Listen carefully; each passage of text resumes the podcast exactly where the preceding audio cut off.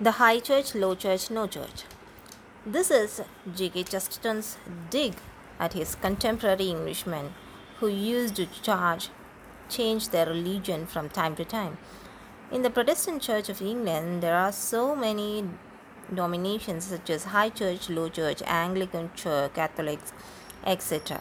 For some reasons or other, some people quarrel with the church authorities and start going to another church.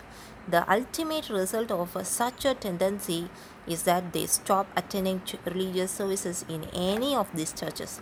In other words, these lead to their loss of faith completely.